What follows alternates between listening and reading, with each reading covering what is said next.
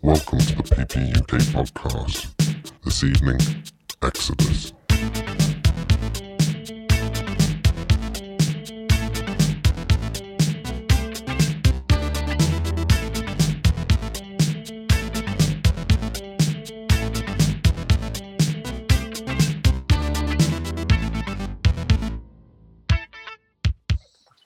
Hi, guys, and welcome to the PPUK podcast. Uh, today, we'll be doing one that is very near and dear to my heart. It's going to be Exodus. So, with us on this is, as usual, is Lee, Hi. Andy, Robin. Hey, folks. Happy Leah? New Year. Happy New Year. Hi, Happy New Year. and Paddy. Hello, Happy New Year and all that. Now it just sounds really bad because I said Happy New Year, but you didn't, Lee. So now everyone then did. So now you sound like a horrible person, don't you? I do sound like a horrible person, but hey, I've been counting down the days to this. Oh, what a recovery. What a recovery. Nice. Okay, so with this one, I'm gonna go around and just ask people's initial reactions when this came out, what they what their initial reactions were to this one uh, coming out, because this was an album that just kind of came out of the blue for most people. And I'm gonna go with Paddy first. Oh no, start. Well, no, not start on a downer, but okay. Uh, That's usually that's usually my job, Paddy. So you're welcome. okay, Bruce, okay. So um, I didn't. I never fell out with Prince, but when I got into Prince, um, I absorbed the '80s heavily and lived it, and some of the '90s stuff I struggled with a bit more. Over the years, I've become a lot more fond of post '80s stuff. Now, Exodus um, came at a time. Was it between Endorphin Machine and Come? Um, uh, sorry, Gold Experience and Come. I can't remember, but it. Um, I it, this didn't hit the spot for me at the time. I wasn't massively interested. The I think it took me a bit longer to get into the sort of holistic sound of the NPG, an NPG album with tracks that sounded leaning more into just grooves and jams, perhaps, than uh, or at least as much as proper sort of song orchestration and what have you. So for me, at first when it came out, it what I wasn't that into it, with the exception of Get Wild, which was kick ass from day one, uh, and I did have that on an old cassette, uh, various tape with. uh, Really mad stuff like Jane's Addiction, Ministry, Nine Inch Nails, Sisters of Mercy, and then this Prince track called Get Wild. But um, at the time, no, not not massively into it. That has changed a little bit over the years, though it's not one of my most frequent to listen to. Okay, so Leah. Um, I don't have an initial reaction to this one because I wasn't born. All right, rubbing Yeah. in. They- they might- they might- they- they- Actually, what year is this? Let me. 95. March 95. Yeah, I I, I was minus three. Uh, no, minus two. I was minus two. oh, three minus three, absolutely nothing. you you simply have no right to be that young, Leah. It's. How dare I? Um, yeah, so I was minus two. Um, when you when you were minus two, what did you think you might think of Exodus when you first heard it? Le- Leah? Hey, all I'm going to say is Return of the Bump Squad. That's it. nice, Lee's on form. yeah. Yeah. Miss you, Lee. Lee's a happy chappy. Mm. this was an album that it took me a really long time to be introduced to because as i've mentioned in previous podcasts my dad was an 80s person. So growing up i was kind of unaware of a lot of the 90s stuff unless it was the hits that kind of came out throughout the period. So exodus was an album that i really found on my own. And actually in the grand scheme of things it was an album that i found really late on in my prince life quotation fingers um so i probably as a total of an album wasn't even aware of it as an album until i was like 14 15 which was really late for me um, because i already knew so much of the catalogue and it was weird because i knew so many of the songs but they were from downloaded bootlegs so i knew like weird, obscure versions of the songs. And I was like, oh, wait, these are released. These are out there on like an album. Um, so my first impressions of it were hearing it in this new context as a whole package, which I do have some comments on, which I'll save for later. Um, but this album for me has some of my favorite Prince music of all time, but it's not all incredibly positive. But it does have a lot of my favorite Prince music of all time on. I just love the fact that you said, oh, I, I came to this a lot later. I was ooh, 14, 15. Yeah. I was like dressed as Prince by age eight. So that is, however, 16 years after it came out. So My brain hurts with this mess. okay, let's go with Andy. What was your initial reaction to this one? I think I pretty much overlooked it at the time. Any regular listeners to this podcast will know that me and Paddy are broadly on the same page when it comes to 80s and then falling off like really checking out things in great detail in the 90s. And then I think um, pretty much what Paddy said over time. Uh, we didn't even know each other till about a year or so ago, but obviously, um, like many 80s Prince heads, I think over time we've come back and found ourselves re-evaluating post 80s and appreciating things we didn't. I think at the time, I probably I, I, I vaguely remember seeing Prince as Tora Tora on top of the pops and thinking, yeah, he can toss that stuff off, off in his sleep. Um, I may not have even listened to it for a few years. When I actually did, and I've got what may be a false memory. This will hurt you, Chopin. I've got a, it might be a false memory of actually finding it on vinyl at some point. Oh, And I, okay. ca- I, I maybe I'm kidding myself, and it was CD. But a few years after it was actually released, because I don't know what's happened to that if I do have that vinyl somewhere. But um, a few years after it was released, I picked it up on vinyl or CD, maybe, and I, I gave I gave it a listen, and was actually there was one song in particular. I'll I'll wait on this that actually blew me away, and I think is up there in his top five things he did in the 90s. There's a few other things. Listening to it again for this podcast made me appreciate it. And it's a problematic album for reasons we'll talk about. I will say that I've always had a casual relationship with it. I've always liked the idea of the album more than I've liked the album itself. And these days, those two things have meshed a bit more. And I really appreciate how loose, playful, jammy, and garish it is compared to a lot of his looking for more of a serious, less fun time on other uh, other releases of the time. I think the front cover is a really good representation of the album. It's messy, it's sprawly, it's lurid, and it really big, suits the big splash of mess that he made on this album. And I'm a fan basically these days. Yeah. Okay, with that one, let's go on to Lee. What was your initial reaction? If you know me, you know how much I love this album. Um, so obviously, I saw him live in '95, and we got the tape sampler set. And I was uh, I went to see him. Uh, and we went up by coach, and obviously we all got the sample sets at the end, and we listened in the cut on the coach to the sample set, and obviously had Get Wild on there, and everything like that, and everyone thought it was like the whole album and everything, and it was just all these mini samples. You had all these samples, and everyone was like, yeah, yeah, yeah, and then it was like, oh, like the song had like finished. It was only uh, like after a few seconds.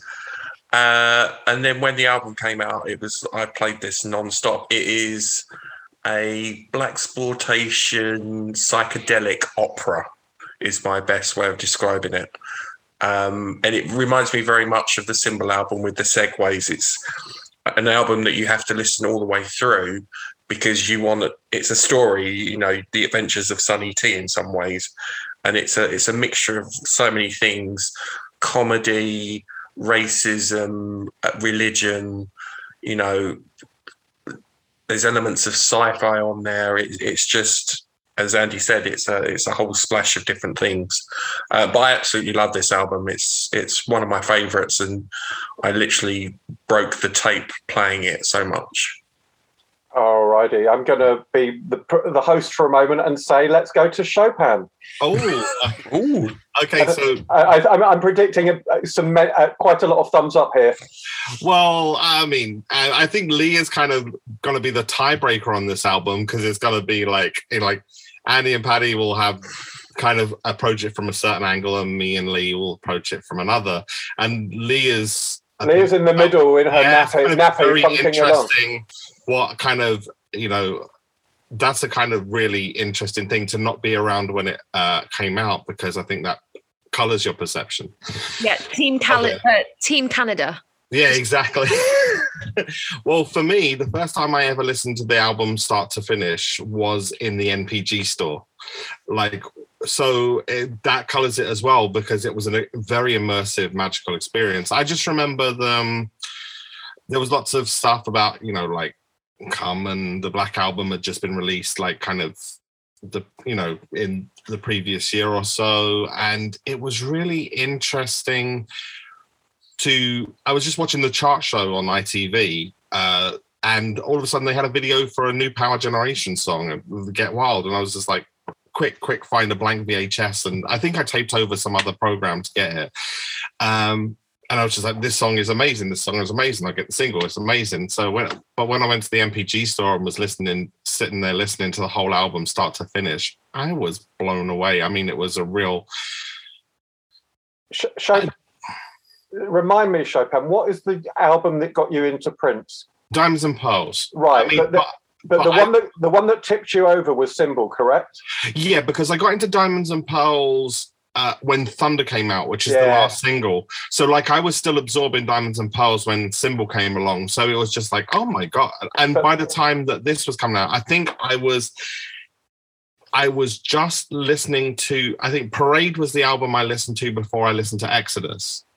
So for me, it was just like, this guy is there and then he's there. I hadn't listened. Yeah, yeah, yeah. Just putting ju- just putting Parade next to Exodus in the same sentence is amazing. Anyway, what other artist?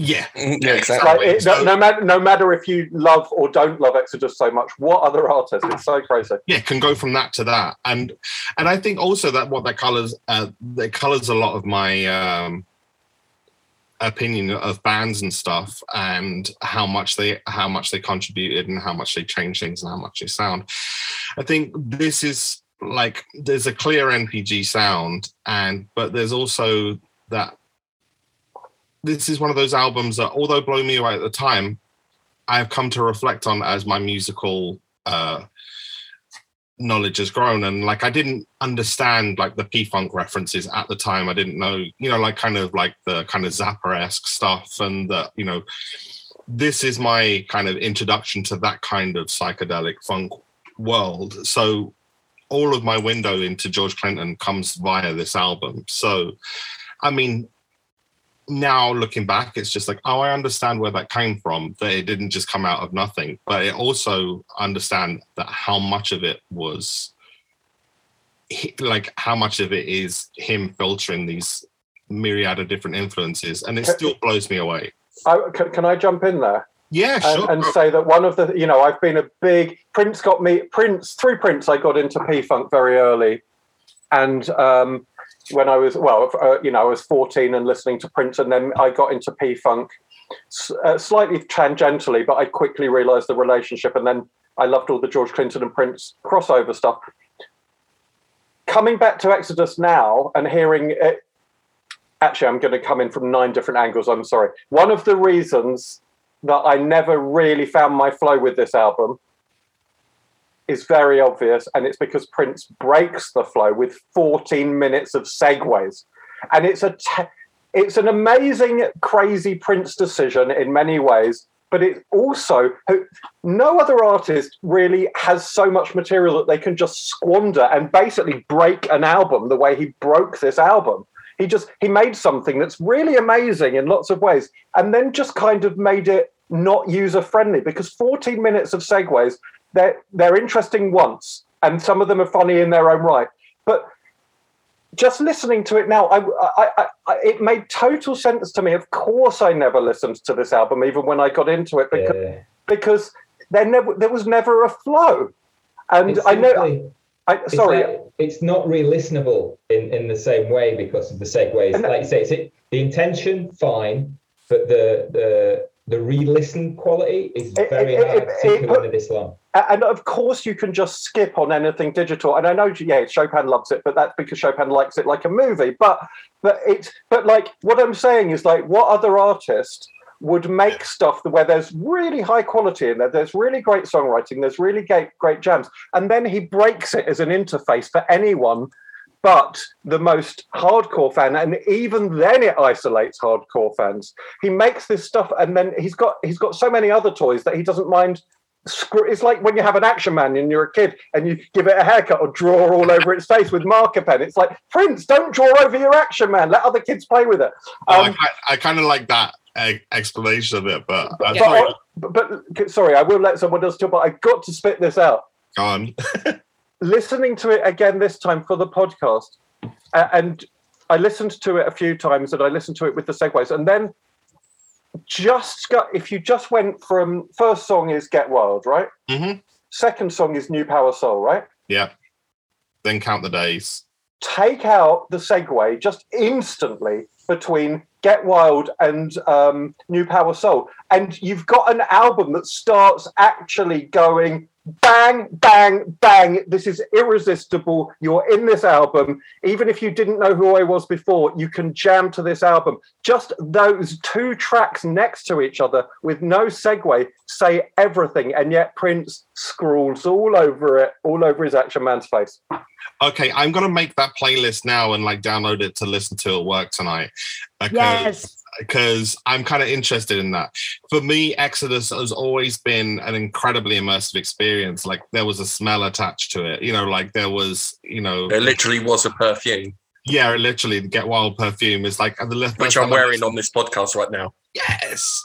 Like i was like immersed in incense perfumes the room like so for me it was never about uh, um listening to an album in the conventional sense. It was about listening to a radio play with the story start to finish. A psychedelic kind of like uh you know kind of like an acid trippy movie kind of It's kind of like Black Dynamite, Dave Chappelle before it was Dave Chappelle. It's that kind of humor uh, with the segues as well. I love the segues. I think it it, it is uh, like you said, Chopin. It's an immersive experience. It's So, It is a- guys- it's- do you guys honestly listen to or every time you listen Absolutely. to it? Oh, yeah. segues? oh yeah yeah yeah yeah, Yeah. start to finish Okay. I, I, I, would you- Where do you me, why- find time? I li- lis- I listen to it as a commute song. I mean, it's for like it's I- 45 minutes start like to me it's a perfect start to finish it's like I, I absolutely get it that a small subsection of, by then, a small subsection of music lovers would love this in its entirety. But you are a small subsection. It's not a criticism. There are there are people who, such as you, two freaks, who um, On this side. a- yeah, yeah on this, uh, who absolutely buy in to this folly. And i and i appreciate that. I really like i say when i when i was amazed all over again listening to it this time round and going I, e- uh, uh, uh, it reminded me of course i never got into this. I never had the patience but um it it, it tries your patience. But but i did come out of it with a begrudging respect all over again that prince had such a deep catalogue that he could even afford to make this such a folly. And you guys are the ones who he was talking to, and those like you who buy who buy the thing Yeah. as an objet d'art in its own right, as a movie. And I Yeah. and, and I I respect that.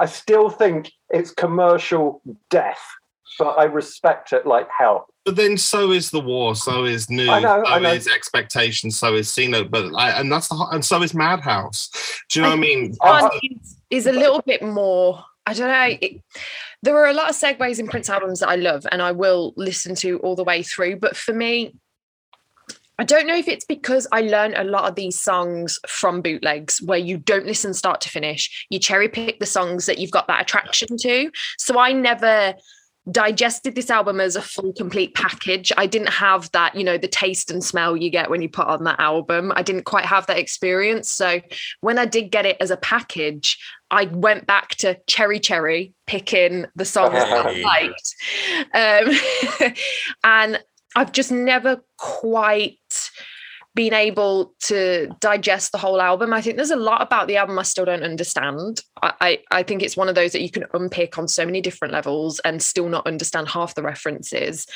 Um, but for me, I, I do skip the segues. They were really interesting, like the first three times I listened to the album, and I really enjoyed them. But for me, I, I, I do skip them now. Um, and I hate saying it because I'm team 90s all the way. Everyone knows. Um, but for me, I have just really struggled to digest the album as a whole. I do, as I say, cherry, cherry pick. And cherry, I, I, cherry pick, nice. I am so I am I am so split because I I think it's a I think it's an insane move. I do admire it from Prince being crazy perspective. I admire it from an artistic, eccentric perspective. But I do but I think this is probably my pound for pound my favorite 90s album in you know if you take the top four three or four songs from there it's it's the best stuff he did for me in the 90s the, the, it's, it's buried it's buried. Uh, the, the, the way i've come to understand this album is um think about the segues thing. Like symbol was meant to be this many segues and stuff but he took it all out to fit in a song. Um I just think this, and you know, Gold, although come out after this, is after this is made before this with lots of like a Welcome to the Dawn, you know, like the NPG operator thing.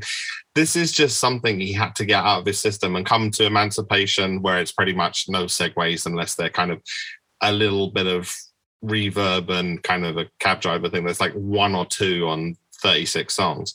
I think this is literally just something he had to get out of his system. and it's an extension of that whole thing that he started with, like like that whole WNPG.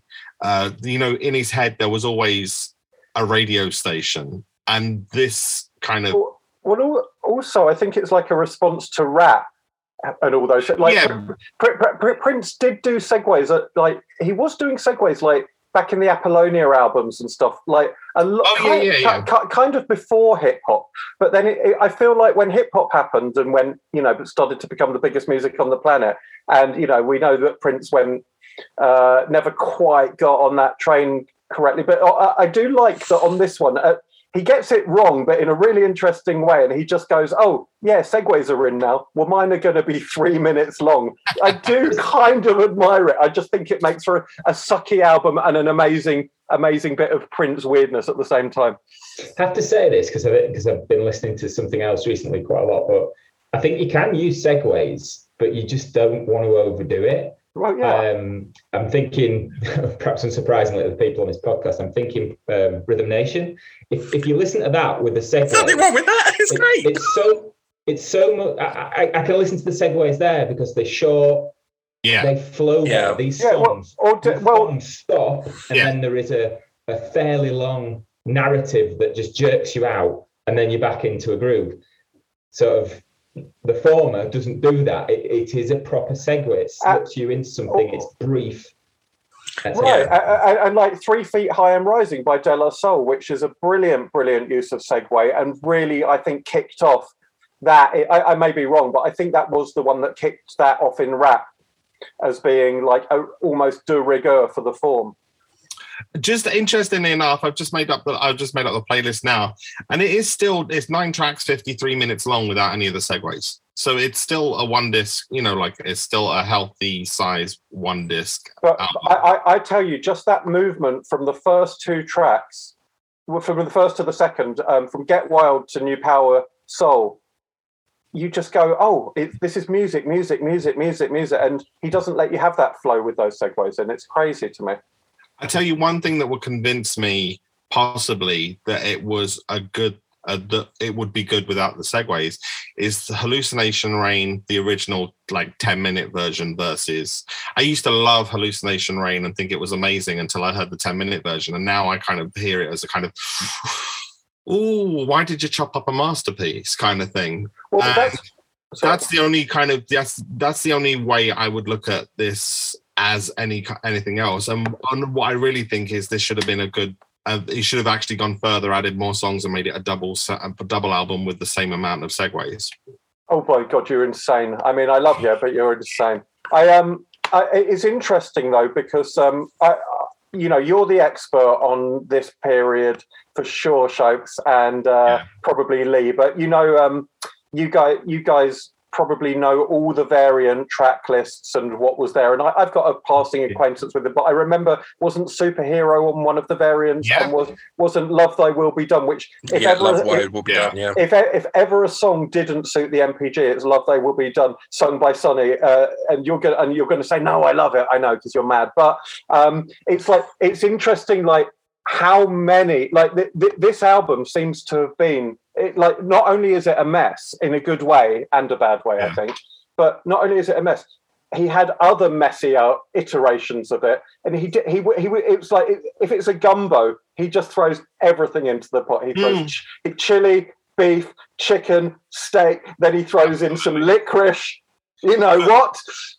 Which is weird because when you th- when you realize like how this album started life and this is morris hayes has said this on a podcast re- recently like uh on interviews recently is how this album came to life was that sonny t and michael bland were just trying to throw each other off the groove in the kind of on the main stage. And morris hayes walks in and, and is just kind of transfixed and they can't throw each other off the groove. They're locking no matter what no matter what they throw at each other. And like prince walks in or symbol at the time. And kind of morris hayes goes to him say, uh, goes, "This is amazing. We should make this an album." And then Prince just picks up the phone and goes, "Yeah, can you move all the stuff into Studio A?" They move the stuff into Studio A, and I think everything but Big Fun and Cherry Cherry, the basic track was recorded that day. Like the whole album Wow, it's The insane. eight- That's eight insane. tracks. That's insane. eight tracks and there's like tracks that aren't on that aren't on the album that were recorded that day the only ones that they said was that wasn't recorded that day i think he said was cherry cherry and big fun so most of this album is a day's work That's Uh, un- uh, unbelievable. but with like two months of post-production and Yeah, yeah, overdub yeah. Overdub. and And I, I, in in some that doesn't surprise me in so, not in a not in a derogatory or condescending way but it, it a disparaging way should I say but that doesn't surprise me in a sense because No. of the amount that they're just leaning into jams I mean for me that does Yeah. there's some class there's some class stuff on it but it it does come through it's mm, there's little patches that don't feel worked on it so well that'll do well, me I- again just for me it, it, yeah, I mean, it's a, again, it's a very, it's such a mess. I like, I do like the messy aspect of it. I think it suits it, but it's also like if you think that it could have had superhero, it could have had Love Thy Will Be Done, and he, it was just like, what am I going to do to flesh this out? I'm not, I'm not saying these would have been right decisions either, but it's just like, for instance, Cherry Cherry does not belong on this album. I really like it. I don't Yeah. mind that it's there because the whole album is humorous to me in a good way. And I, but I, I think Cherry Cherry is magnificent. Got nothing to do with the album. Yeah me. it could have also had funky design it takes three and uh Agno- uh sonny t's version of acknowledge me This is Prince's miscellaneous draw, and that's what I like about it. And he does try and pull Yeah. it together. He tries to pull it together with this narrative. It's Yeah. that's an insane thing to do anyway. But this is really this is like the alternative vault. This album. Well, this is the yeah, this is that kind of thing of like um in the same way that the Madhouse thing was, it was kind of like Prince's creative brain fart in a side, you know, like in a- in a not to kind of belittle in that way. I mean, uh, you know, I love this, but like it's just that kind of thing. It's like, oh yeah, we should make an album out of it. I will. Like let Yeah, yeah. But if Madhouse, had, if Madhouse had gone one, two, three, four, cherry, cherry, five, six, you'd just go what? and, and that and so like Well, so like I mean- seventy percent of this album. Let's disregard the segues, but seventy percent of this album is that gumbo from like that's almost in its different way. It's almost as focused as one sound like Madhouse is. But then you just chuck in other things almost at random, and even that's messy. so The is way, I, the way I see it is it's almost the Truman Show for Sonny T. It's like you're traveling through his head. Oh, I like And- that. yeah, I like and that. it's almost it's almost like yeah, it's almost like Sonny T is his own reality show, and and it's almost the audio from his own reality show, and you're in hmm. his head, and obviously you're going to get all these different genres, and obviously Cherry Cherry is very much a Motown quartet kind of feel to it, and it does it doesn't fit. I agree with you; it doesn't really fit on the album, but I think it's just more of that whole you know he's on hallucinogenics and it's like you're traveling through his brain and you get and it's also you're getting the different genres of music but you're also getting the di- different genres of tv and movies obviously finishing up with sci-fi in the middle and then you like i said before you've got the blaxploitation elements to it and I- then the, the gangster elements to it I- within it as well so I love I love that you get that out of it. I think I, I really like this album because it to me I know that people like you and Chopin and many others really love it and I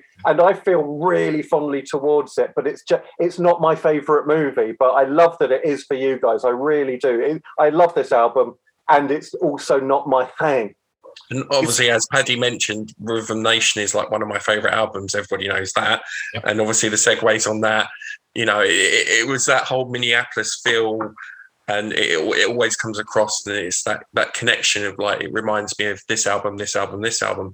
And with Exodus, I see it as it being the sister to the Symbol album, but I also see it as part of a trilogy of Come, Exodus, and Gold. It's that period of time for me when I was, you know, hardcore, hardcore Prince fan. yeah yeah And it's also it even says on the I say it even says on the liner notes, Exodus, a journey too short to live through one CD. You know, like the whole thing. it- You know, it's it's meant to be kind of episodic in that It- sense, it- and you know, there's meant to be the Tora Tora experience as well It- with that Get Loose on as well. So we don't know what's in there, and it is kind of a clearinghouse for songs that didn't go anywhere else and and at the same but like prince wants it both ways as ever he wants it to be kind of a kind of a clearinghouse and a kind of recycle bin but at the same time he's going and i'm going to try and stitch it I- together with a narrative I don't uh, think it was that much of a clearing bin, to be quite honest, because most of the songs are actually This is- purposely built for uh, recorded Yeah. for this project. Allow, allow me to push a bit of order and pushes in a bit of a direction with a response to, to, to that idea of a cleaning bin, right? Get, for me, Get Wild should have been on a bigger album. Yes, have been on I agree. commercially related album because that Get Wild is probably in my top three or five tracks from the 90s. It's absolutely stunningly awesome groove track. It's brilliant. Um, And it should be wasn't- played more It wasn't a bigger album though. It Yes. was on a bigger album as a different version on the Pret a Porter soundtrack.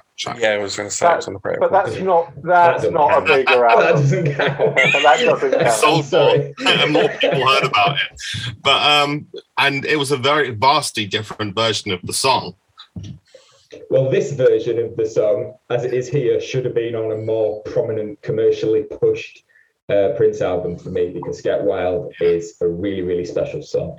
And I and I remember it being performed on Top of the Pops. Yes, Oh, yes, yes. In March, and Lenny Henry was hosting, and Lenny Henry just lost his mind. He's like, "This is the best day ever," I remember. Oh, and it was like, yeah. And I think that was this. It was the same week as me going to see him live as well. So and the version from the White Room. Did do Yeah. The Yeah. White Room version is just the bass work on that is just Who was Wow. who was the who was the sort of borderline sarcastic presenter that was taking Oh, the piss God, out of him in a He beehive? was the bass player from the Fall, wasn't he? That was it. Yeah, yeah, yeah. Yeah, whatever his name was. Oh, yeah. But even even that, even like when they were promoting the album, the whole Tora Tora thing about you know it was his way of you know, and the argument with Warner Brothers that was you know it was ongoing, you know, and it, he became a character in itself, wasn't it? He was Yeah. living the listening to the album as well and watching those live performances, the other thing that makes me giggle a little bit is the way that a lot of reviews are sort of, you know, it isn't it isn't really a Prince album per se. And I, I read more often than not, and you can't hear Prince's voice that prominently in the mix on most of it. You bloody can. He's all over it. Again, you look at it, it's almost as if he he just didn't take he jammed and didn't take responsibility for the output. It's a Prince album. oh e- even if he didn't sing a note on this yeah. it, it's Yeah. su- it's such a Prince album. Like it, like the time uh, up until Pandemonium are Prince albums. Apollonia and Vanity are Prince albums. The Family is a Prince album. It's so is- it's so Prince. On some of those, at least you can't hear his vocals. So to an amateur, you they might be like, "That's not Prince," but on this, you can literally hear him I know. I all know. over it. I mean, It's but- not but- him, it's Tora Tora. Well, it was a contractual thing. I mean, like it was part of that whole contractual thing, is where he was he was literally pushing the boundaries about getting sued with with some of this stuff, like because he got okays for some territories, not okays for other territories. It, It- was kind of like a legal mess with Uh, Bellmark versus Warner Brothers. I do, I do, I, I kind of, I know you love this period, and I do see why. And it's, it's, it's like it's out of control. It's almost like he was his own computer virus at this point, Hmm. and like he's putting Right. out, like he can't sit still on one version of like Get Wild. There, he has to do fifteen, and they all have to go to different projects, and they keep recombining in new and mutating into new projects, and you know, it just it just it's like it's so and, and i like that sense of again messiness and corruption and like you just feel like ah i don't even know what i'm listening to anymore. Where does the project start and end? What why isn't it this? Why didn't it go on that? What was the alternative track listing of gold? Why what's happening here?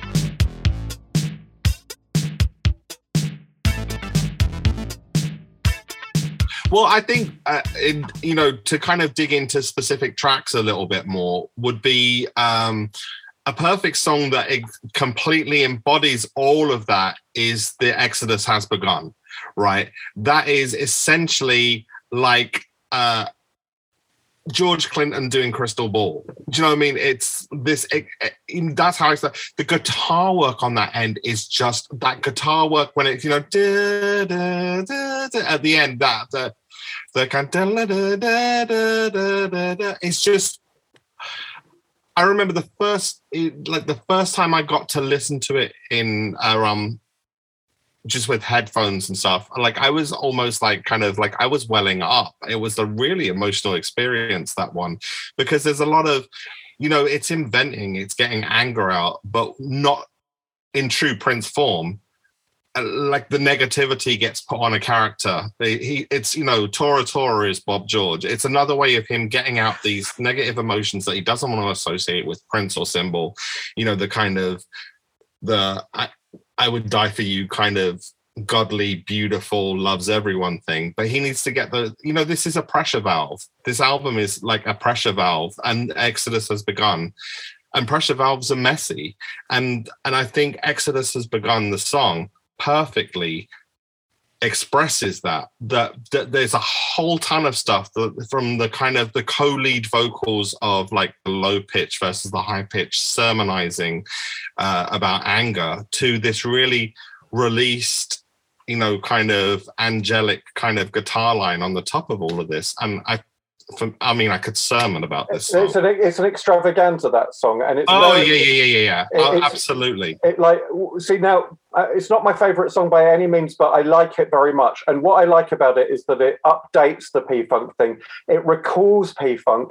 There but but like again when we talked about welcome to america and i was down on quite a lot of it and i was down on the Yeah. track welcome to america because welcome to america sounds like a redo of make my funk the p-funk and Gil Uh, scott heron yeah, yeah. yeah, and Gil Scott-Heron, and it's right on the nose. This, you're listening to it, you're hearing P Funk, but but you're not going, oh, that's that. You're going, oh, the- other songs keep flying through your mind. It sounds a bit like Flashlight sometimes in the la da da dee da da from Flashlight, and it sounds a bit like um, it's getting better by the pound by Funkadelic, and it's Yeah. it's got it's got loads of little kind of nods and winks to that big kind of almost like Sun Ra, big religious P Funk. Yeah, but like- it- it- absolutely it's not Showman derivative. said, It's not. it's- It's not it's a derivative. sermon. It's yeah a sermon. But even but even based on the ba- kind of like a sort of m- altered bass line of bob george with the, Right. the low vocal because it's like boom you know in the verses the bass like boom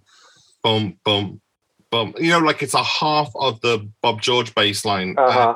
so it's like kind of a callback to his own stuff which uh, you know at this point had just kind of been released Mm, mm. as contract filler uh, and you know it's Oh perfect- man, I gotta I gotta listen for that. I never heard Bob George in it, but I don't listen. I haven't in the listened that close. In the Uh-huh. verses, it's Bob George, which had just been released as contract filler for the Warner Brothers thing. Right. So, um, and I don't know if that's intentional or just Prince goes there. That's where Prince goes when he's angry and wants to kind of. But no, but I do like this sort of channeling of a feel without being derivative, and that's what he Hmm. does on that track for me. Uh, yeah, Lee, what did you think of that track? I mean, Yeah, no, I, it's like I said. I, I was just thinking about it now in my head of like there's elements of like the deadly seven deadly sins within it. You know, greed and sex, and and then it's almost like a sermon at the end. And it, I, I want to listen to it again just to get that whole theory out of. You know, it's you know, I, I really like this album. There's not much more. You know, there's there's a lot of elements to it. I the, the thing about again, I'm, I'm not as much of a lyrics guy as as people know. I, the way that it builds and crescendos is amazing. The guitar at the end is amazing. Anything where you have um, a kick drum and bass um, uh, together, groove. blocking. Um, I'm thinking electric chair would be my other one off the top of my head. But those those grooves are just so so nasty, and the back brass parts start steadying, suddenly so get more frenetic and pointed um, motifs and things like that. It, it's yeah, it's a great it's a great track as Exodus has begun. It's um, again it feels very much a jam track, but it, it, it doesn't matter. It, it works. It's really good. it, it definitely reminds me of the symbol album like you know my name is prince you know get wild and then the sacrifice of victor Sacrifice of Victor, yeah. yeah, Yeah. exodus has begun it's that big end and beginning you know and that's what i like you know a lot of prince albums you had you have a really good starting track and you have an end track Yeah, yeah. the book ending on prince albums is incredible it's yeah. and that's it's that journey experience with Yeah, all the yeah. albums of like Again, it grabs you and then you're kind of crying at the end kind and I, I think I t- think he took a lot of that from P Funk as well, like Get Up for the Downstroke and stuff as well, like and Flashlight ends up like the, the, some a, a lot of those punk, uh, Fu- Funkadelic Parliament albums end on a really big kind of we're journeying off to the next vista, the next starship, or the next planet, and that's what he does with this song, I think. Yeah, absolutely. I mean, and for me, the the journey of how we get there is just as interesting. I mean, just to go back to Get Wild, uh, uh, I think Paddy said it's uh, it's criminal that that wasn't as well known as it should have been. I agree, but I also would put a caveat on that. I think the funky jazz mix, uh, the Moneymaker funky jazz mix from the single, that is criminal that that's not as well known because that is a spectacular bit of Prince. That the that the kind of funky slow kind of jazz mix of it, that it's just perfect.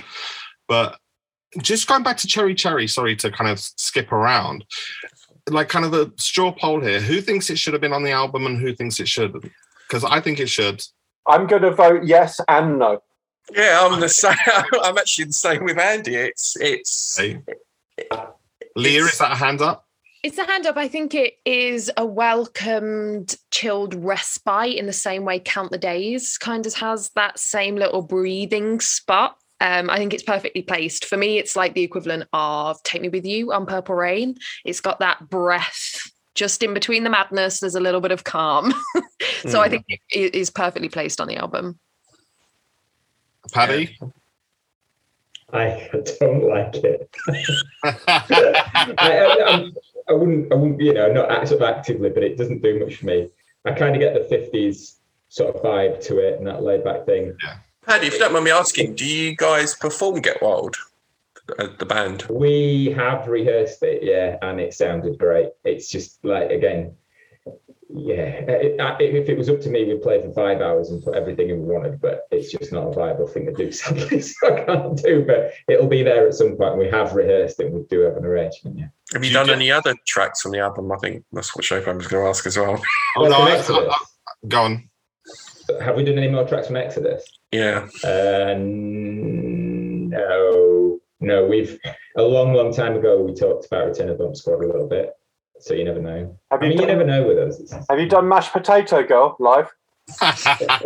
Leah, Leah, Leah would be great to- for that. Back to Cherry Cherry anyway, rather, than, rather than me plugging. But no, no, no. Um, I, i- if I looked at it sort of slightly more pragmatically, then no, I don't think it really does fit on this album. I'd go with whoever says it should be somewhere else because I think it would possibly suit part, part of a of a sequence on another album a bit more. But that's that's to my ear, and hell, I'm a hypocrite anyway because I like the more eclectic Prince album, so I'm not sure what that says about my opinion.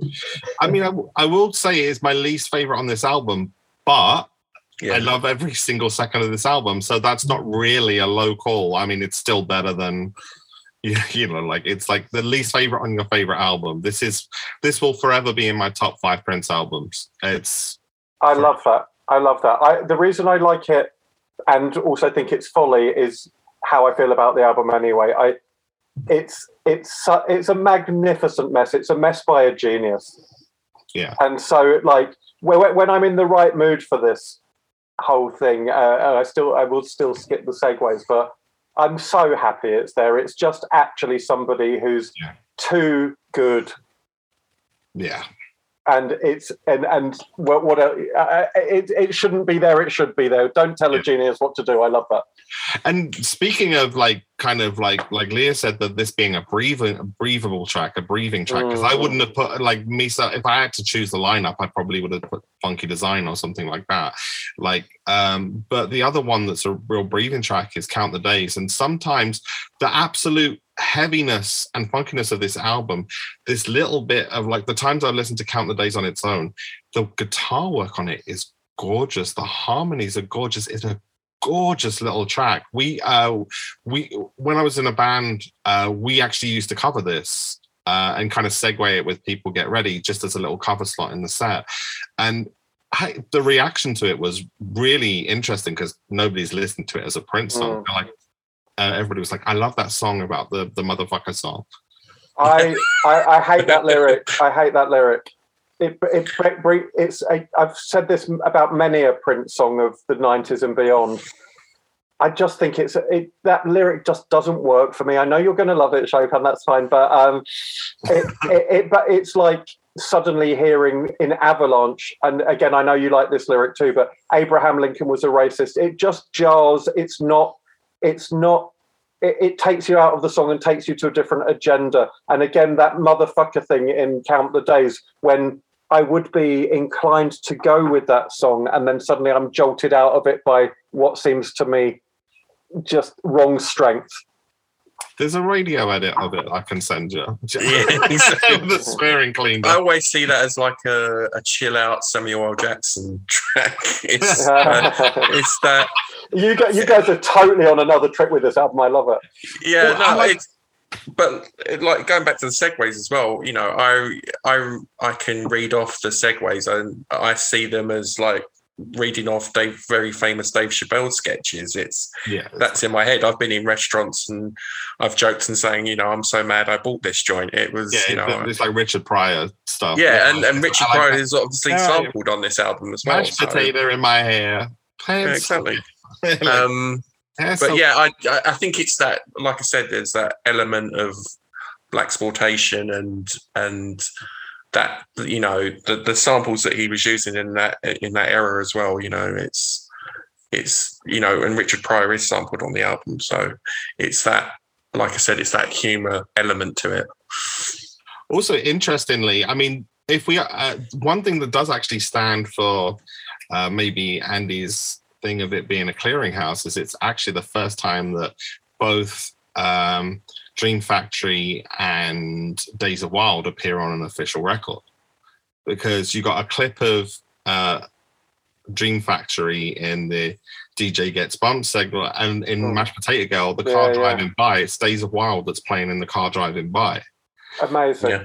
amazing just imagine what it was must have been like to be prince and just have all we all have thoughts that race around our heads it's just that prince sometimes quite often recorded those thoughts and just Yeah. ch- chucked around and this is just him brain farting all over the place Yeah. and, like, and like i say like a computer virus can i talk about my favorite track by this is this this for me this for me is the one no one's really mentioned it yet Go on.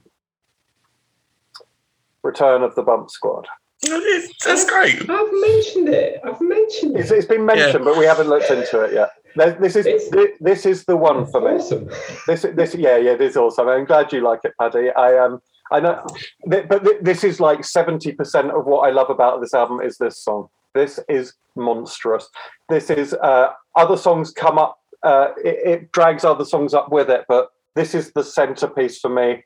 This is my Prince, and this is a melody that he's used again and again and again. And every time he uses this melody, and I've made a list of songs that essentially use the same melody because it's long been a little thing I've noticed. Every time there's a song that uses this melody, I love the song. I love the melody. It was obviously a favorite of his because he used it so many times. And I call it the I know melody because that to me is where it sits. That, that that's the center of where it sits. It's that swung melody. Dun dun dun dun dun dun dun dun dun dun dun dun. Dun, dun, dun, dun. Now do it with now do it with um, Return of the Yeah. Bump Squad. Da, da, la, da, da, da, da, da, da. Okay, it's basically the same phrasing. Wing off. It's the same phrasing and it's the same kind of up and down nursery rhyme. And it- mother. so listen to this and see if uh, I'm gonna. You can think, right, right. Now Yeah, sometimes yeah. sometimes it's not swung. It's swung on I know, and it's swung on Return of the Bump Squad, and it's swung on Push. Yeah. Every Oh time. yeah. uh, uh, you can see Yeah. every song is different. This is not derogatory. What I'm saying for once. huh? This is um. This is uh. This is uh, Prince. Obviously, loved this template and made loads of different songs out of it that each have their own feel. I love them all. So here's my here's my incomplete list. There's probably more. It's going to be a beautiful night. That's the I know melody. The ball, obviously, that's I know. It bees like that sometimes. That's I know. Cindy C. You can frown now, Paddy, but go and listen. Cindy C. is I know. I know is I know. Push is I know. Return of the Bump Squad is I know. Musicology is I know. Yeah. And I was amazed and delighted when recently we got another one to add to this list, and it's Evolsidog. It's I know. And Uh, later on, later Dog would be like every would be the first one, right? it is the first one that I know of. And but I still think it is the I know, but Evolsidog is the first one. And later on, a very, very stripped down version, you can even hear it in X's face. Just Three years So everyone's ago- going to be doing their homework now after this podcast episode. Yep, and you, you might disagree with me, and Paddy's already disagreeing. But if you go away and think about it, I you can, disagree with, but I, yeah, yeah, maybe you do, but that, and it's not the same melody note for note every time. I'm not saying that for a second, but you can plug them all in. X's face. Three years ago, or maybe yesterday, I know there is a heaven. It's the same shape, and there you go. that might be, might be stretching it, but I definitely agree with Return of the Bump Squad. I know. Um, Evolsidog, I think I was listening more to the rhythm, uh, therefore thinking of it of new position. But like, uh, yeah, you're you're right. He has these kernels. It's just like there's one nine to five people that uh, you know, like that turned in, you know, like that was another. These are of these tracks that are like beat idea feeder tracks, and and Yeah. as we know from like like the Get Off EP or the uh, Cream EP or the you know NPG uh, EP, that he's a master at taking a little element of a song and creating a new song out of just one little sample. Yeah, but I, I think um, you know, there's things. Uh, again, you don't. I'm not. Try, I'm not trying to convince everybody that uh, you might have a slightly different list for me, or not include all of those. But go listen, go think about it. He he liked this melody and he liked this phrasing and this timing very much. And every time it comes up, there's not a song with that uses that template that I don't like. And Return of the Bump Squad is, and it's what he does with it behind it. It's a massive production. The guitar in the chorus is off the hook. That little, that weird treated guitar squeal.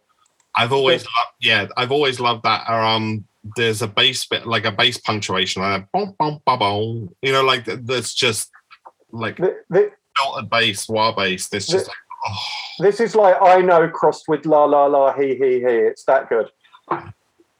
sorry, I could monologue about every song about this album if anybody wants to jump in. I will jump back slightly, um, talking about songs that kind of merge with other songs. Um, and I'm flashing back to Count the Days now. If it wasn't for the expletives, I think Count the Days would fit perfectly on musicology. Ooh. Yeah, Reflection. yeah. All right, that that is that is creepy. I'm tempted to do a screen share because my first note when I was doing count the days would was, and I swear to God, would have sat nicely on musicology. Abs- absolutely, God's honest truth. there. Yeah, Yes. yeah. I think that comes from you guys. I, I think like me and Lee would probably never have seen that because we see this album as such a complete piece. Yeah. And and you guys listen, uh, like especially you, Leah, like listen to this track by track, like kind of just going, oh, this fits there, this fits there, and then listening to it as a complete album. Um, gets In my notes, kind of- yeah, sorry, in my notes, I've got I've put down Dolphin. That the ending, it's very much like Dolphin. Count the days and Dolphin Mm. are very very Yeah. similar. I, I, from a musical point, I don't know if that's how true that is, Paddy or Andy. That the, the very Yeah. ending. My, Yeah, my, it's got it- it's my got band that, have destroyed Dolphin for me because they hate me making them play it once. So, I, I, I- I'm not a dolphin fan, but I I do like it. I do like that cyclic love it. little ending, and it's that kind of little sort of energy running out, but quite Yeah. pensive, kind of pensive and thoughtful. I agree, Lee. I do agree.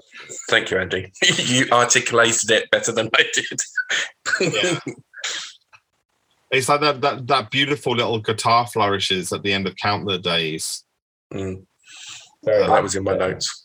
I, I can see I can see that musicology uh, would have benefited from it, and I and I do think again, really, uh, I do the song never. Again, it's an action man with scribble all over it. it those expletives make it very non-user friendly for anyone who's not a you know interested in the minutiae of Prince. It's just like it doesn't fit with that. It like you wouldn't put motherfucker in the middle of Raspberry Beret it's not the right place for it. But was he trying to be that person with this album? I uh, it was a point that I was kind of thinking about earlier about how we're talking about Yeah. certain types of fans will only get this, and I don't think he was trying to get the masses to I- get this. I think he was quite proud and happy that only a little select few would get it. Wink, wink, nudge, nudge. Yeah, kind of maybe maybe so. I just it's uh, like personally, it's a track that for me isn't as enjoyable as it could be because it doesn't because it's so classy, and then he unclasses it and confounds it with kind of wanting to be. You know, Prince was never a gangster, but he flirted with trying to have it all ways and do the gangster, the G, you know, G funk and gangster and hip hop at the same time, and it's just like I, I know he's trying to do it his way and say I'm using this imagery, but using it in within the context of a different kind of peace and love Prince thing. But it's like you're also trying to get the kind of thrill of using gangster talk, and it doesn't work for me. And it's also interesting with that that in the music video it's Sonny. but it's it's Sonny T is the Yeah. you don't see Tora Tora even though you can hear Prince's Prince on the It's lyrics. an interesting thought. Even though he was kind of control freak and he had, you know, a tour de, a tour de force of music creation, I wonder if for this album he did sort of think, well, I'm sort of pushing Sonny a bit here and and and sort of his, um, I don't know, his daydream or whatever. So I'll do that because I wouldn't normally do that, and I can do that because there's a little bit of this that is being projected as not necessarily me. I wonder if that played into it at all. But, but he's it's also sorry, yes. I would say it's less al- a little less altruistic than that, and say it's more to do with a way of getting an album out without saying it's a Prince album. and I'd say Yeah. it's Yeah. and I, I'd say it's it, it's not really about Sonny. It's about Prince molding Sonny into a character, like he molded Morris Day into a character. But I don't think that uh, I don't think that um, so it, it's a very successful molding because Sonny doesn't sound like he should be singing Cherry Cherry or Count the Days. It doesn't it doesn't fit a cohesive character, but it. it but I certainly think it's actually about control rather than about I'm going to present a Sonny T showcase. Yeah.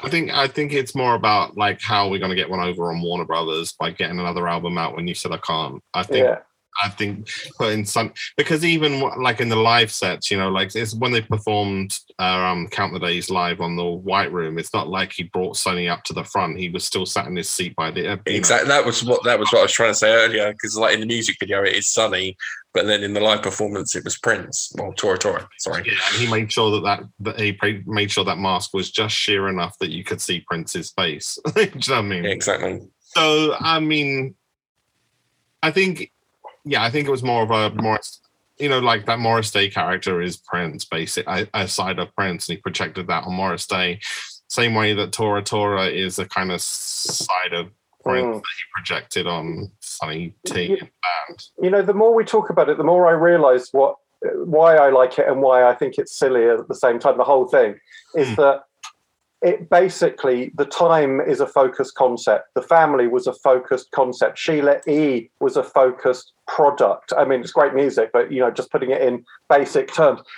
There are so many agendas not wired up on this album. So many agendas, and that's and that does make it brilliant, psychedelic, a real trip if you buy the whole thing.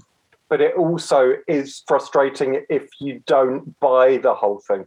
But but that isn't that the kind of basically if you take the um the movie equivalent of like cult movies and stuff like cult movies are like one of those things like your friend says i'm going to show you the the greatest movie of all time you know like and they show you this thing and it's it is one of those things where half the room is going oh my god i'm going to be quoting this for years i'm literally going to be quoting this for the years and the other half of the room going like that is the shittiest film i have ever seen Yeah, yeah, but there's cult movies. There's cult movies and there's cult movies. Some cult movies are very cohesive. Some aren't. Some are an incoherent, rambling mess. And this is not meant to be a.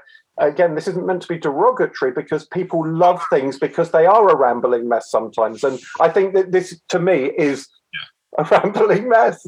And, and- but with with such high spots, it's insane.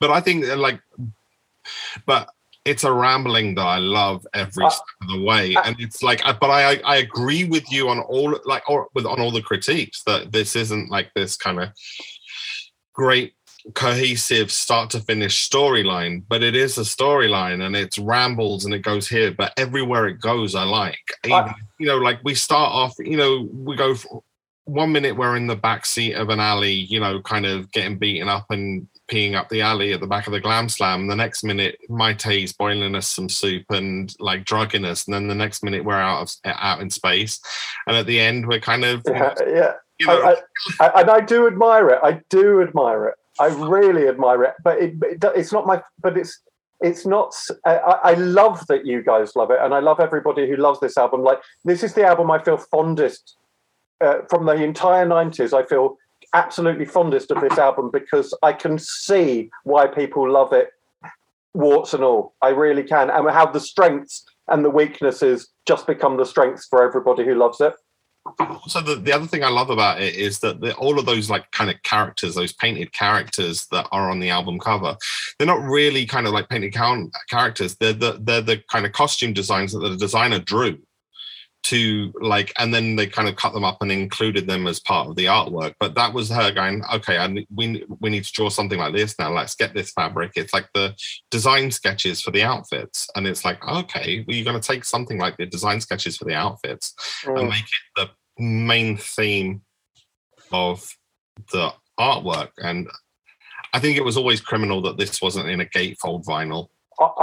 I this whole album is like I said, kind of. It's like a, it's a Prince's mind as a hard drive, and he's accidentally pulled out the USB without unplugging, you know, without uh, unplugging it first, and it's and everything is so mixed up. All the files are corrupted. You click on one thing and you get the other file, and like This Like, album's performed in an illegal, legal error. Do you wish to send a report? yeah, yeah, yeah. This this album is absolutely corrupt and corrupted as a as a drive, and I and I, I I, dig it. I dig it.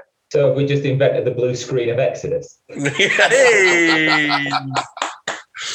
Oh, played. made me love it even more. I didn't know that was possible. I'm kind of high, let's you know, talking about this album. I, I- I'm gonna I'm gonna go back and listen to this album more and more now because I do, the high spots are great for me, and I, So And I, I another have to admit, I have to admit, I'm going to just like you said, Andy. I'm going to listen to it more. I've really enjoyed digging deeper and concentrating, and it's it it, it was it's never an effort to listen to anything by Prince, but when there's other things you prefer to listen to, you get to a point where you yeah, all right, well I could go listen to that. I've it, this has grown on me yet again having uh, done a sort of a deep dive, and even more so because I'm sort of dying to say I predominantly use Spotify to listen to music, and of course it's not on there. And I'm like, No, oh god, I'd love to start sin. mixing. Yeah, I'd start to love mixing this in with some of my own playlists to see what flows and what. It's on doesn't. Tidal.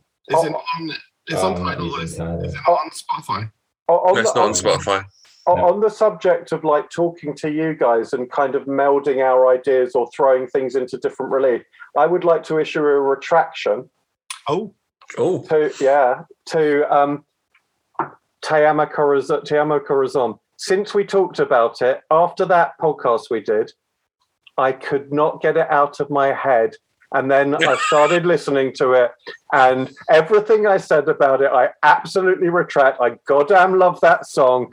Thank you guys for making me think about stuff again that maybe I hadn't. I overlooked Leah. that song. I did the dirty on it. I goddamn love that song. Leah, Motherfucker. Leah, we got him, Leah. We got him. Leah's, Le- Leah's raving. It's it's only fair. You got me rethinking Adore, and now I appreciate Adore. So like, I it's a, it's a fair trade that one. I think. Yeah, I think that's I think that's a fine thing to do uh, to each other, and that's why we're here. And like you know, whatever uh, it's such a deep catalog. It's I, I I constantly, even though I know what I love and what I'm not so big on, I constantly re-explore it in my own time anyway, and come to different conclusions over time. But talking to you guys always Yeah. Yeah. and seeing it from your point of view, it, just the fact that you said that you see it like a movie through Sonny T's head, Lee. Yeah. is- No, it's it- exactly I- it's I'm- exactly I- that. I, I'm, I'm not going to, I, I don't think three months from now I'm going to be saying retraction. I think the segues are brilliant, but I, it does make, it, it it endears me to an album that I'm already endeared to very much so, even more. So thank you. Oh, thank you.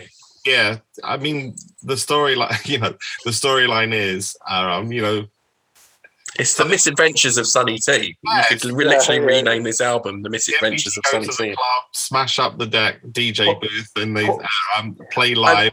and the um, Just- just to fit this in, um, when I was in Minneapolis in 2019, and I was in uh, I was in Perkins, the pancake place, at like 3 a.m. or something. Obviously, I got to meet Brother Jules, who passed away uh, in December. So you know, we'll dedicate this podcast to him. And obviously, he did some of the stuff on on on this album and the scratches uh, on Exodus and stuff like that. But I got to talk to him briefly about uh, about Exodus, and that was like one of my highlights at 3 a.m.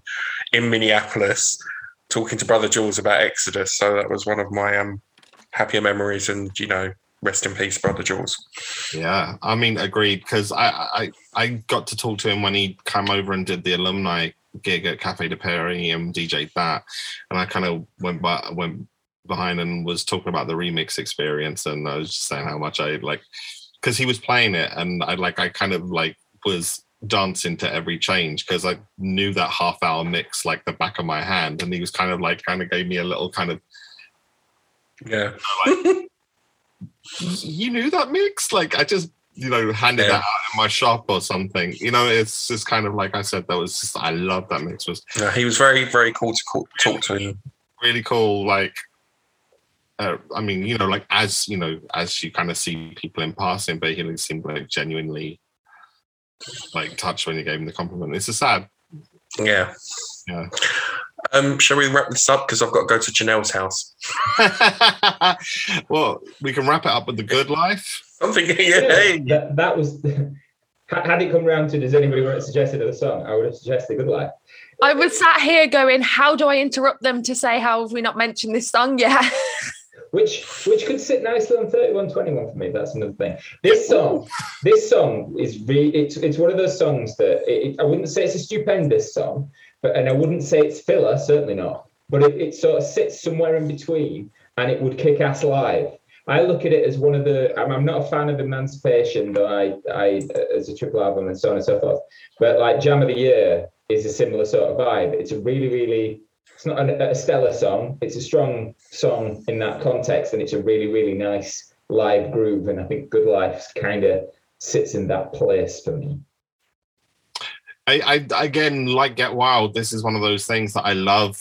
I love the version on the album, but the the again, there's just stellar remixes of this one. Big City remix and uh, Bullets Go Bang, and also the the Free the Music, which is like the nothing, uh, which is like the uh, To Whomever It May Concern of the Exodus album.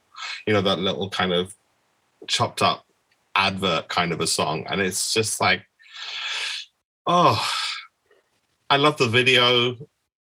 I love the, you know, I love the video. I love the song. It's it's glossy, poppy. Had great, had probably the most success. The most successful thing about this album was that the Good Life house mix was played in a lot of clubs, and the you know, and a lot of DJ guys. You know, when you it's one of those things when you see the YouTube clips, the comments underneath it are never by Prince fans on like the Platinum Peoples and the Dancing Divaz remixes, the the um the comments underneath like, do you remember this classic from back in the day? So it was kind of being appreciated more though by non-Prince fans, and there's there's not many Prince like stuff that was very popular in like house clubs or anything like that. But that was one that was actually worked successfully, and it's probably the most had had the most impact outside of Prince world was the Dancing Divaz mix of this. In fact, that was the version they played on the radio. I remember. Yeah. It's for me. It, it's one of my favorite songs on this album. First of all, I absolutely adore it. Um, but it's one I always forget about, and it's not because it's bad. It's not because of any reason, but I don't know why. When I'm thinking of Prince kind of jams that are just kind of not too fast paced, not too hard to think about, but just kind of do your cleaning into. This is the perfect one. This sits perfectly in there, but I always forget about it. And it will come on, whether a random playlist or a random bootleg or something, it will come on. And I'm always reminded of how phenomenal it is as a track. And I absolutely adore adore it. Yeah. So we were talking earlier about um, listening to things more and us kind of influence each other in that sense. This is going to be one track that I'm going to make a point of incorporating into my playlists more. Yep. The, uh, yeah, and it is just such a little kind of like an air candy of just light, but still like still groovy and still fits. Uh, it's a positive vibe. It's upbeat. It's it it's it, it it's positive, dare I say. And uh, just kind of other tracks that we, uh, the two tracks that we've kind of really haven't mentioned yet, Big Fun and Hallucination Rain. Oh. Hallucination Rain. Oh my god!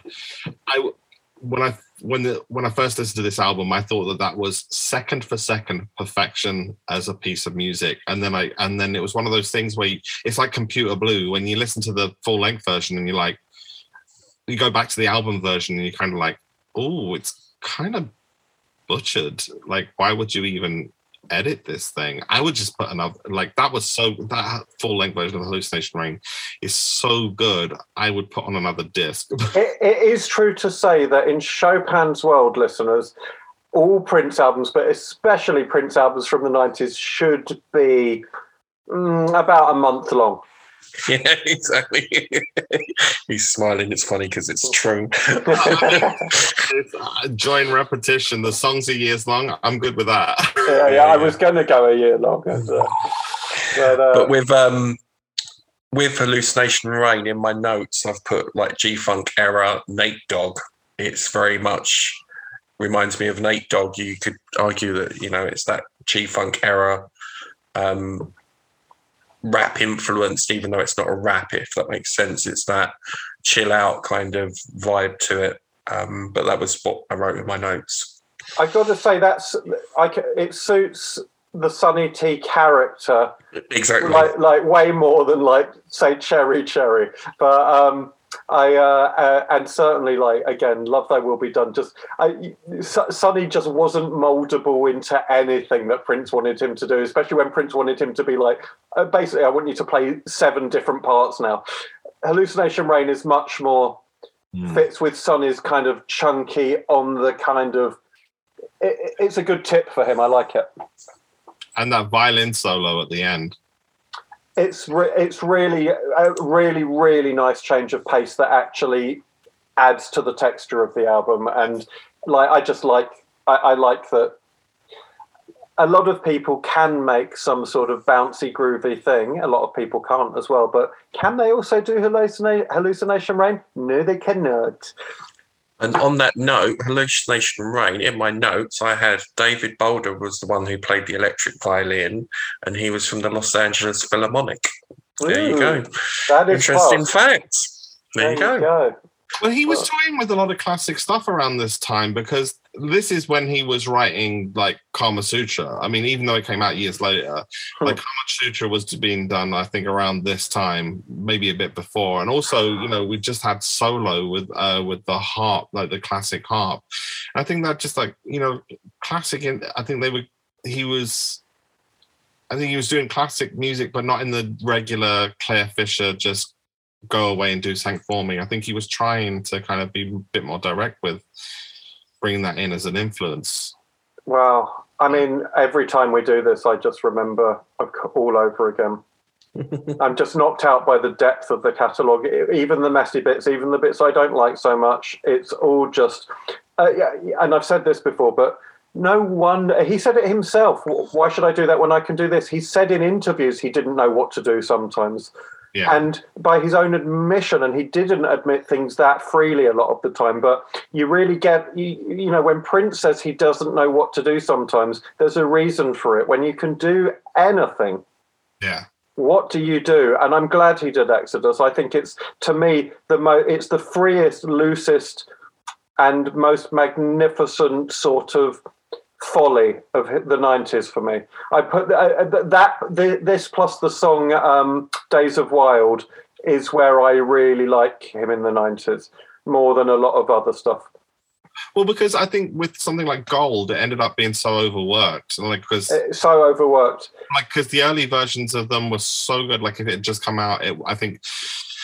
I mean, I love the album, but it it it does bear the scars of waiting six months in It- Prince's hand, uh, and Exodus is kind of a much more direct. This is what happens when Like- Prince doesn't have a, Like- you know, Yeah, like I say, like it's a corrupt hard drive, it's a recycle bin, it's a clearinghouse. I don't know. It's also attempting to be a coherent narrative in a crazy Prince way, and it's just a brilliant splash of nonsense from a, you know, not just nonsense, but you know what I mean, from a really, really eccentric genius. And I, I like it because it's just got such high points. And there you go. and it also i think it's an album that's stuck in prince's head a lot longer than many might think because when he came around to do new power soul he references this album twice Mm. first in naming the whole uh, next album after uh, you know an instrumental from this album and second of uh, second of all uh, you know repeating that uh, um get freaky uh, let your head bob Yeah, yeah. Yeah. from Yeah, exactly. uh, the big uh, uh, big fun and so and also he probably played exodus tracks as much as he played gold tracks you know He did when I saw him live on the tour. Yeah. especially in the after shows i mean because i Mm. tweeted about i tweeted about uh, like a special deluxe like a this if i'm honest this is the super deluxe that i want uh you know like No, no, if you're really honest, you want them all. Oh, yeah. yeah, that's what I want super deluxe of this. I want every second of, you know, Yeah. He stands outside Paisley Park, rubbing his arm, going, "You got any more of them super deluxe?" I want, I want the first day mixes of this without all the overdubs, like those first eight. You know, how did it develop? But you know, that besides the point. But you know, there was some incredible live versions of all of these songs played. Uh, uh, you know, Big Fun. There's some brilliant versions of Big Fun, like just bass jams, Count the Days, Get Wild. Um, I would love to hear their arrangement of the Exodus has begun because apparently they did rehearse it and I I can only imagine what a tour based around this would be like, but Well, you just enjoy that movie on your head as well, Chopin. We can't have it all.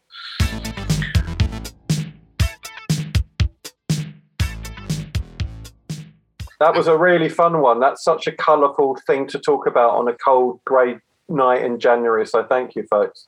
That Thank was you. probably the the most we've disagreed, but the least we've argued. Uh, yeah, yeah, yeah. That, that, that, That's a good way So- of putting So it. the therapy's going well then. Uh, I'll tell you uh, what. I'll tell you what. I'm just glad you didn't ask me about hallucination rain.